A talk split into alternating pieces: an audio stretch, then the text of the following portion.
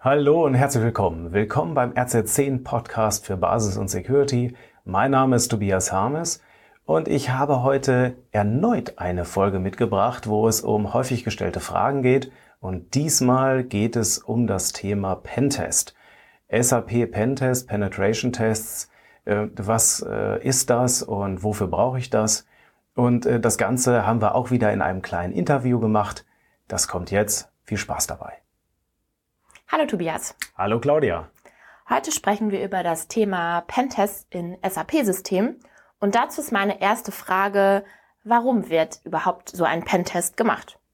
Ja, ein Pentest oder ein Penetration-Test, das ist erstmal unabhängig von SAP, äh, dient dazu, eine Analyse zu fahren, äh, ob mein IT-System äh, sicher ist und widerstandsfähig gegenüber Angriffen von außen. Und äh, optimalerweise, ähm, also das kann man sich vorstellen wie so eine Art Röntgenaufnahme, ja, wo dann ein Bild erzeugt wird von dem System, äh, wo dann versucht wird, äh, da sich das genau anzusehen. Und ähm, je nachdem, was da das Ergebnis ist, das Röntgenbild sozusagen, wird später dann überlegt, okay, was könnte man, wenn es denn notwendig ist, für eine Therapie vorschlagen. Wie läuft denn klassischerweise so ein SAP-Pentest ab? Ja, so ein äh, SAP-Pentest, äh, der will gut geplant sein. Ähm, also allgemein bei Penetration-Tests gibt es unterschiedliche Arten von, von Tests. Ja, es gibt äh, Blackbox-Tests. Das sind Tests, da weiß ich als Pen-Tester äh, überhaupt nichts über die Ziellandschaft, sondern es wird im Prinzip der Auftrag gegeben, ja, äh, komm irgendwie zurecht, komm irgendwie in das System rein. Äh, du bist erfolgreich, wenn du tatsächlich vorweisen kannst, dass du in das System in irgendeiner Form eingedrungen bist oder es vielleicht sogar in seiner Funktionalität beeinträchtigt hast. Ja. Das ist die eine Variante. Die andere Variante ist der Whitebox-Test. Also das heißt, ich weiß etwas über diese Systemlandschaft. Ich habe vielleicht sogar einen User, kann mich in dieser Landschaft und in diesem System bewegen, äh, kann also sozusagen auch hinter die Kulissen gucken und kann aus bestimmten vielleicht Konfigurationssituationen oder Programmen ableiten, ah, also das ist hier so und so konfiguriert und dadurch weiß ich, dass dadurch eine Sicherheitslücke entsteht, die man mit folgendem Angriff XY ausnutzen kann. Und äh, ja, dazwischen ist so ein äh, Greybox. Das heißt also, wenn ich ein bisschen über das System weiß, ich stehe quasi schon, äh, ich sag mal, innerhalb des Netzwerkes, aber äh, ich bin nicht in dem System drin. Also vergleichbar wie zum Beispiel ein IT-Administrator, der, äh, der Zugriff hat auf das Netzwerk, aber vielleicht jetzt nicht Zugriff hat auf das Subsystem. Ja? Und ich kann ähm, mit Greybox äh, zum Beispiel anfangen, also dass ich äh, mich vorarbeite ins Subsystem und könnte dann zum Beispiel mit Whitebox auch nochmal Verifikationen durchführen, kann dann sagen, ja, das ist wirklich so oder kann vielleicht mit Whitebox um, äh, umgekehrt dann sagen, ich habe folgende Findings äh, gefunden und hier, liebe Leute, ich kann das auch beweisen. Ne? Ich könnte jetzt von vorne in das System eindringen und könnte hinten dann irgendwas ändern. Was sind denn Beispielangriffe während eines Pentests? Ja, also das ist dann auch wiederum eine Eigenart, dann in dem Fall, also wenn wir von Sub-Penetration-Tests äh, sprechen, eine eigene Art von SAP. Mm, äh, es gibt einige Angriffsvektoren, Hauptangriffsvektoren, die halt einfach sehr beliebt sind in der Szene, äh, beziehungsweise auch well known. Ähm, der Klassiker ist fairerweise wie in vielen anderen IT-Systemen auch das bekannte Passwort. Das heißt also eine Kombination aus bekannten Benutzer- und Passwörtern, die einfach äh, im Internet bekannt sind, äh, für DDIC oder Substar. Äh, wir treffen immer noch viele Systemumgebungen an, wo doch noch irgendein Mandant, irgendein System doch noch diese Passwort-Benutzerkombination hat, die da natürlich genutzt werden kann, um in das System tiefer einzudringen. Überhaupt Passwörter ist auf jeden Fall immer ein Ansatzpunkt, wie zum Beispiel, wenn ich in der Lage bin, die ganze Passwortdatenbank aus dem System zu extrahieren und sie dann auf einem etwas höheren höherwertigen Gaming-PC einmal äh, umrechne in tatsächlich brauchbare Passwörter, mit denen ich dann zum Beispiel die Accounts von Administratoren knacken kann, um mich dann mit deren Zugriffsinformation am System anzumelden. Dann habe ich da natürlich auch, bin ich drin.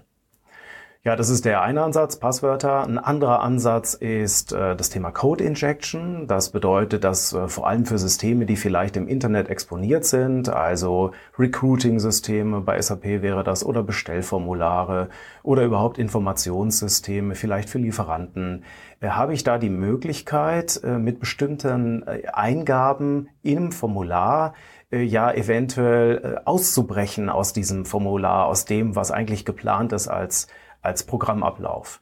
Und äh, wenn ich bestimmte Eingaben mache, könnte es zum Beispiel passieren, dass ich dann in Wirklichkeit nicht nur meine Bestellung anzeigen lassen kann, sondern auch die eines anderen. Oder schlimmer noch, ich könnte Bestelldaten manipulieren und so ja mir vielleicht den Pullover für 0 Euro kaufen oder ähnliches. Ja, also das sind so typische Code Injections, teilweise harmlos, aber teilweise dann natürlich auch mit drastischen Auswirkungen wie zum Beispiel das komplette Auslesen einer Kundentabelle. Ja, das wäre natürlich der, der GAU.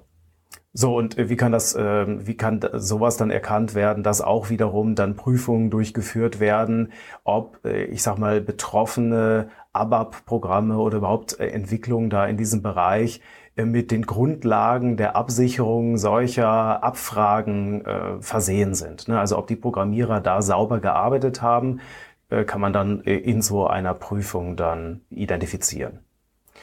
Ja, und ein dritter sehr beliebter Angriffspunkt äh, im SAP-Bereich äh, ist dann tatsächlich auch das Thema RFC.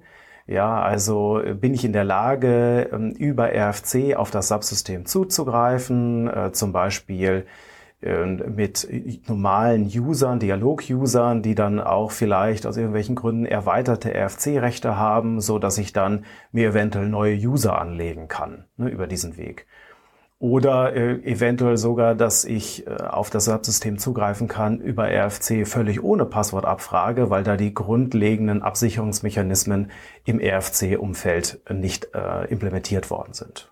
Also sowas solche, solche Angriffsszenarien, das ist so typisch, was dann in so einem Pentest durchgegangen wird. Gibt es denn auch Risiken bei der Durchführung von so einem Pentest?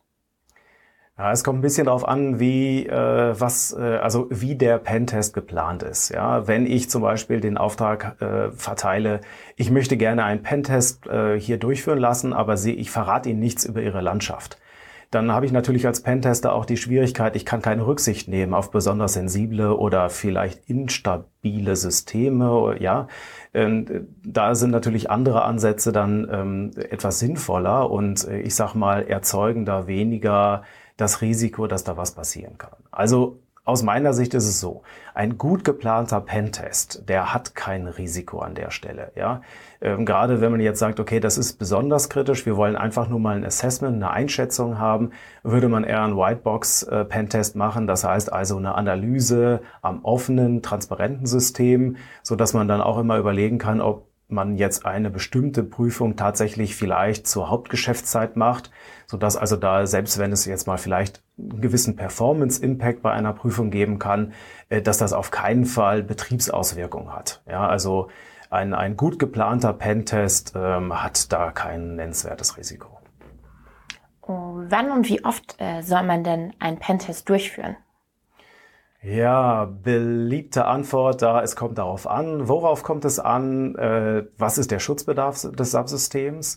Na klar, wenn ich jetzt ein Subsystem habe oder ein System habe, wo besonders sensible Daten, viel Daten drauf sind, ähm, Geschäftsgeheimnisse, äh, dann macht es da natürlich äh, Sinn, häufiger einen Penetration-Test zu machen, um auch nochmal von außen verifizieren zu lassen, dass hier wirklich alles getan worden ist zur Absicherung des Subsystems, einfach auch als ergänzende Maßnahme.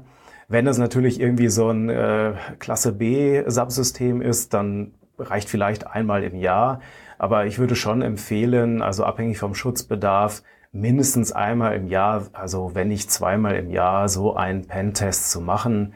Ähm, das kann man dann ja auch in Form ähm, eines internen Kontrollsystems ähm, regelmäßig machen. Also auch da gibt's ja Methoden, wie solche äh, Pentests zumindest teilautomatisiert werden können, so dass man da auch regelmäßige Prüfungen und einen Monitor drauf installieren kann. Wie funktioniert denn ein typischer Einstieg in das Thema Pentest für SAP-Kunden?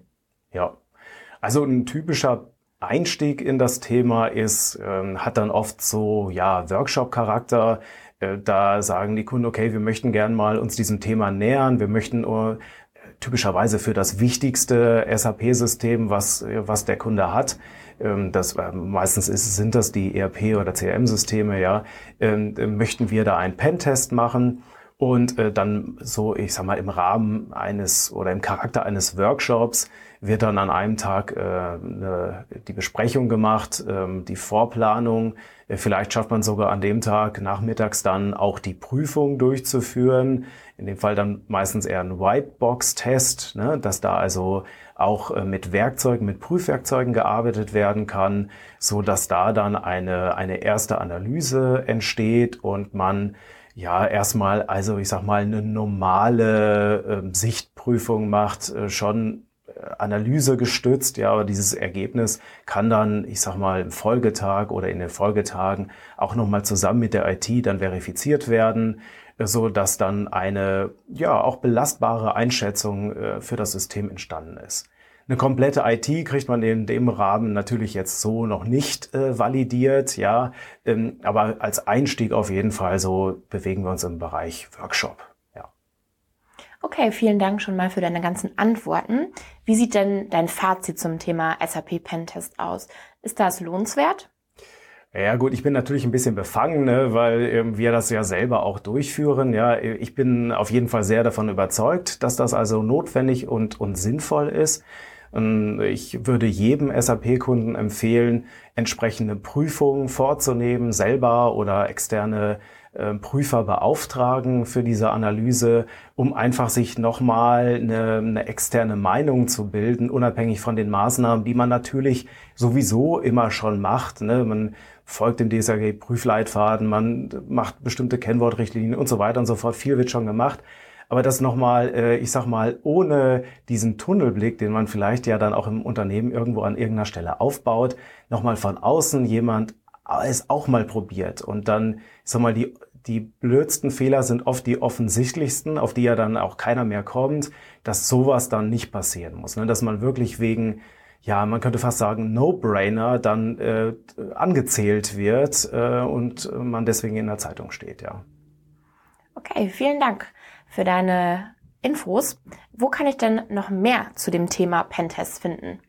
Ja, natürlich auf rz10.de. Ich habe hier ähm, ja auch noch mal ein paar Links bereitgestellt. Die können wir ja hier auch in dem Video dann unten noch mal verlinken in dem Beitrag. Ähm, da auf jeden Fall melden. Ähm, da gibt's weitere Informationen. Okay, super. Vielen Dank. Sehr gerne. Ja, das war das kleine Interview zu dem Thema äh, häufig gestellte Fragen, zum SAP-Pentest. Wenn das Thema euch interessiert, äh, wie gesagt, ich verlinke in den Show Notes auch noch mal ein paar weitere Informationen dazu. Ansonsten freue ich mich natürlich auch immer über Feedback auch über, ja, was gibt's eigentlich äh, von euch für Fragen? Was sind Themen, äh, die wir hier mal behandeln sollen aus dem Umfeld Basis und Security? Also da würde ich mich freuen über eine Nachricht an harmes.rz10.de ich lese und beantworte jede Mail, würde mich freuen, wenn ihr euch meldet. Ansonsten danke für die Aufmerksamkeit und bis demnächst.